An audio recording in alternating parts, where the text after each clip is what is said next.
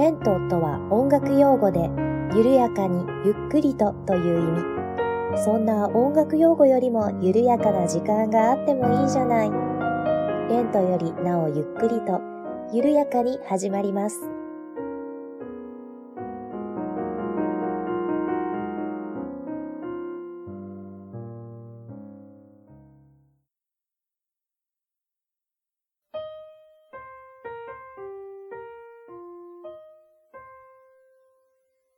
こんにちは、八部九夫です。レントよりなおゆっくりと第5回目の配信です。どうぞよろしくお願いいたします。本日も編み物しながらおしゃべりをしております。ではですね、今回はお,、えー、お便りを頂戴しましたので、早速ご紹介をさせていただきたいと思います。ではまず5つ目、ラジオネームすばるさんからいただきました。ありがとうございます。最新回まで聞きました。本当ゆっくりとした時間が流れていて聞きやすいです。お声から想像するにさぞ優雅な生活を送られているのでしょうね。成城石井に毎週通っていそうといただきました。ありがとうございます。はい、えー、八部九夫小躍りしております。わーいわーい。はい、ということで、えー、お声から想像するにさぞ優雅な生活を送られているのでしょうね、といただいたんですけれども、とんでもない、あの、ごくごく普通の一般庶民の生活をしております。優雅でも何でもないです。ただ、おっしゃっていただいている通り、あの、声で得をしている部分はあったりもしまして、はい。あの、電話とかでですね、あの、いいように、いい印象を、あの、受けてもらえることは多々あります。ちなみにですね、独身の頃に勤めていた、あの、会社ではですね、私の声で留守番電話を吹き込んでいました。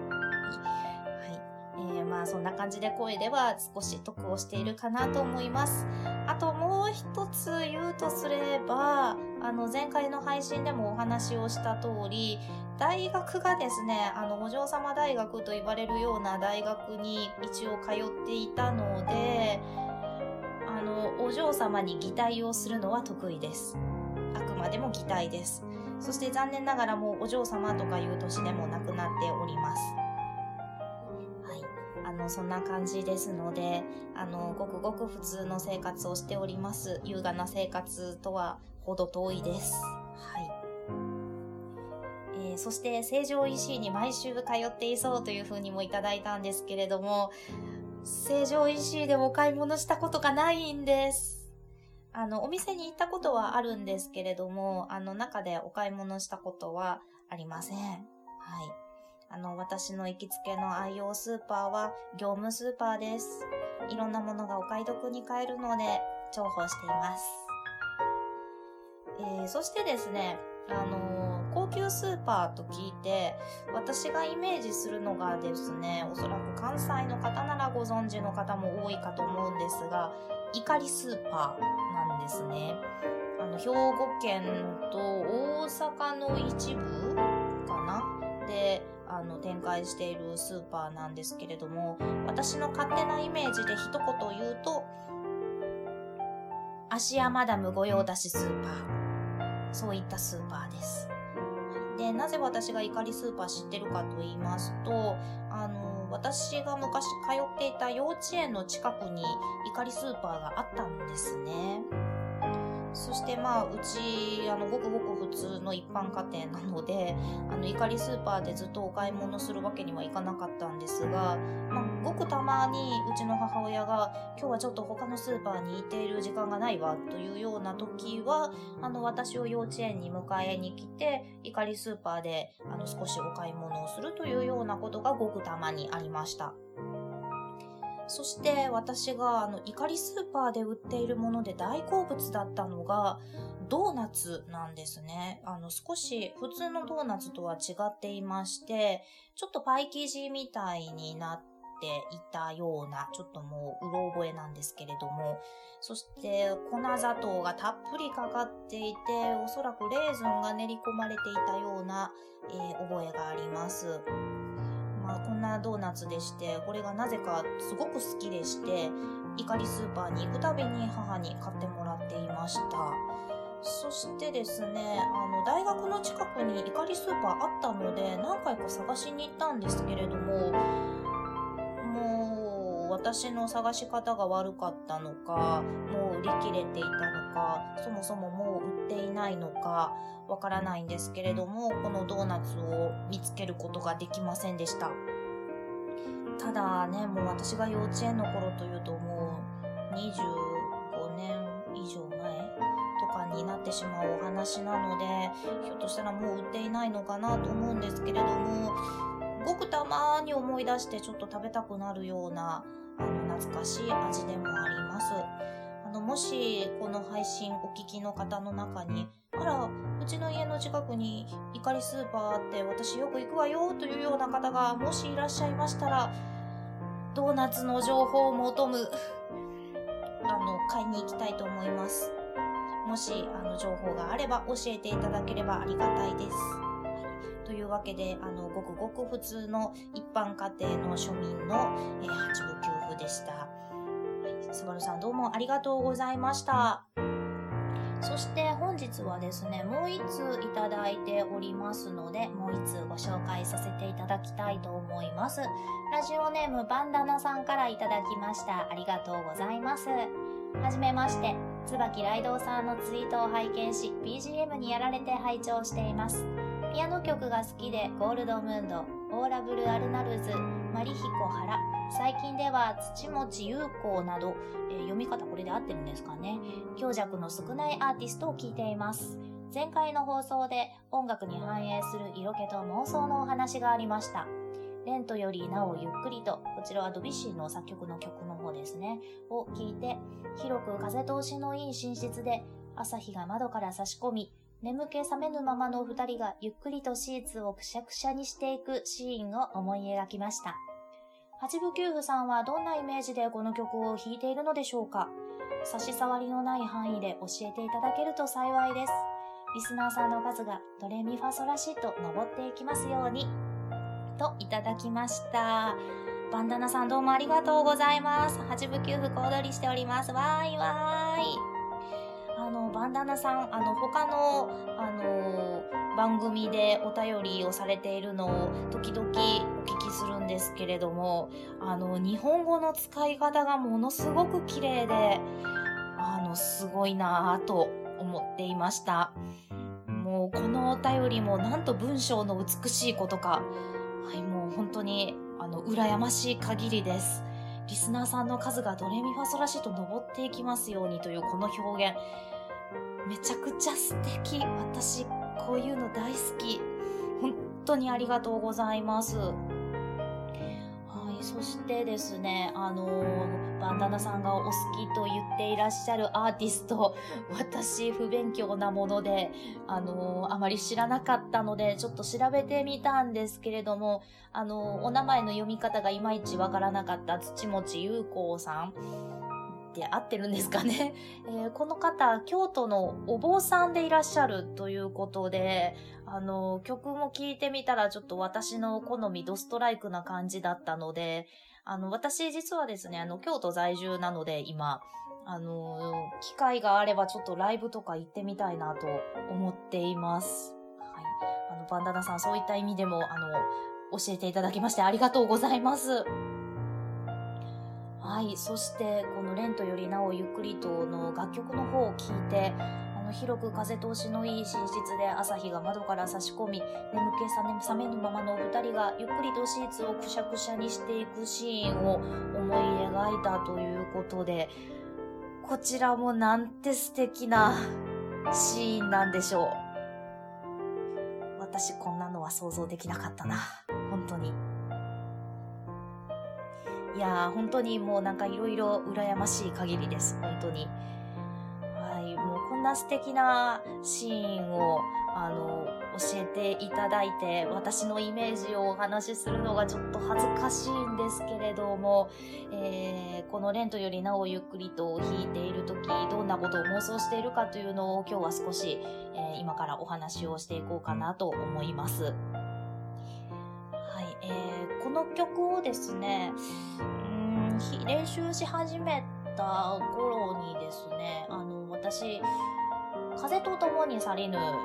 の小説を読んでいまして、あの、マーガレット・ミッチェルの小説ですね。あの、おそらく映画の方が有名だと思うんですけれども、私映画は未だに見たことがなくって、あの、小説だけ読んでいました。そしておそらくこれ弾いてるのと同時ぐらいの頃に小説読み始めて、ただですね、3巻目ぐらいで挫折はしているんですね。えー、まあそんな感じなんですけれども、ちょうど読んでいたので、えー、そこからちょっと妄想もしていました。で、この風と共に去りぬ、あの、さらっとあらすじをお話ししますと、まあ、主人公が皆様おそらくご存知の方も多いと思う、あの、スカーレット・オハラという女性なんですね。で、時代背景としては、えー、南北戦争時代のアメリカ。スカーレット・オハラは、あの、白人の上流階級の女性で、えー、性格は結構情熱的で、えー、あの、さっぱりした女性というような方です。はい、そして、このスカーレット・オハラがですね、あのー、ずっと好きな人がいるんですけれども、その人が、なんと自分のいとこだったかなと、あの、結婚してしまうんですね。はい、で、えー、スカーレットは、あの、その腹いせというか、あの、なんというかで、全然好きでもない人と結婚をするんですね。勢いで、結構、半ば勢いみたいな感じで結婚してしまいまして、ただその人が結婚して間もなく戦争に行ってしまって病気で亡くなってしまうんですね。そしてスカーレットは、えー、確かまだ10代とかで、えー、子供を一人抱えて、えー、未亡人になってしまうんですね。あ、ちなみにですね、あの、これ小説今手元にないので、あの、うろ覚えで喋っております。はい。あの、いろいろ間違ってる部分もあったりするかとは思いますが、その点ご了承ください。はい。えー、そして未亡人になってしまったスカーレット・オハラなんですけれども、戦争の軍資金を集めるためかなんかのチャリティーパーティーが開かれるんですね。で、ダンスパーティーなんですけれども、自分は未亡人で夢中ということで、あの、ダンスフロアには行けず、あの、端っこの方で指をくわえて見ているだけというようなパーティーになってしまうんですが、とは言っても、スカーレット・オハラまだ10代なので、えー、結婚する前は私はあのフロアの中心的な、あの、ところにいたのにというふうに悔しい思いをしながら、あの、フロアを見つめているんですね。そしてそこに、あの、レッドバトラーという男性がやってきまして、えー、この人はですね、ちょっと素行が悪かったりして社交界を追放されたような人なんですけれども、あの、事業がかなり成功していまして、たくさん寄付金を積んでやってくるわけなんですね。そして、えー、スカーレットはこの人が大嫌いなんです。えー、まあ、あの、なんでしょう、態度が横暴だっていうこともありますし、あの、自分の恥ずかしい姿を以前目撃されてしまってもいるんですね。だから、あの、嫌いなんですけれども、あの、レッドが近づいてきて、あの、僕と踊りましょうって言ってくるわけなんですね。そしてスカーレットは最初、まあ嫌だわとかも思うんですけれども、あのー、踊れるということで、あの、内内心嬉しくも思うんですね。でも、こう、夢中だし、という周りの人の声とかもあって、最初葛藤するんですけれども、結局踊りたいという気持ちに負けて、ダンスフロアに、えー、レッドと一緒に出ていくわけなんですね。というシーンがありまして、えー、このレントよりなおゆっくりと、あの、ワルツ調の曲なので、あのー、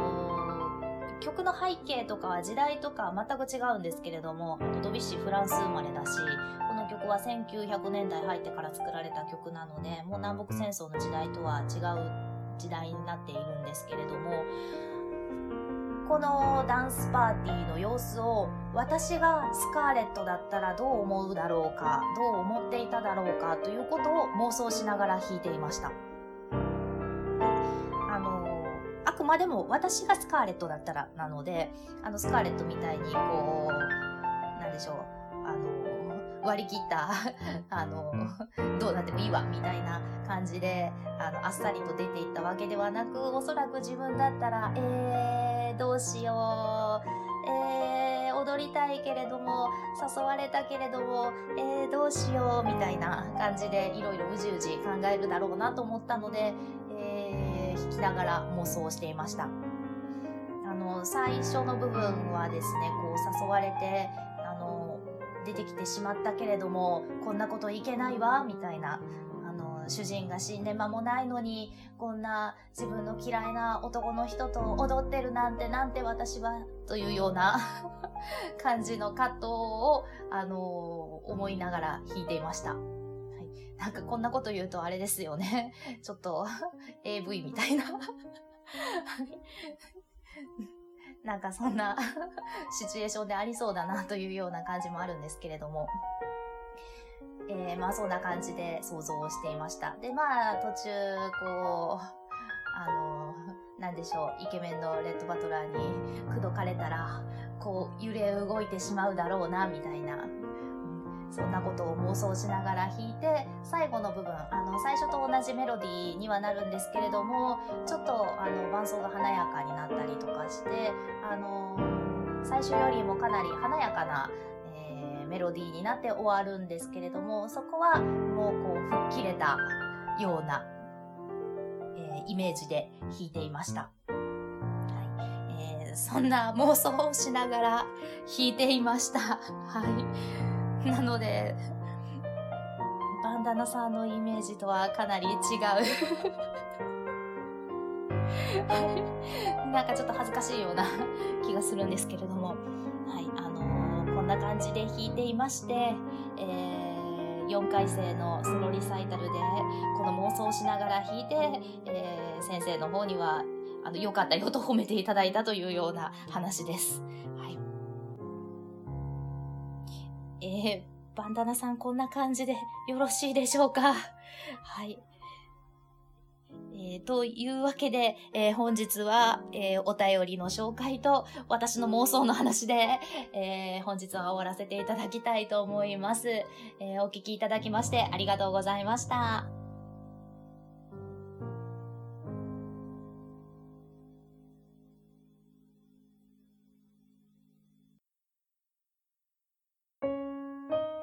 この番組では皆様からのお便りを募集しております。メールアドレスは、レントゆっくり、アットマーク、gmail.com、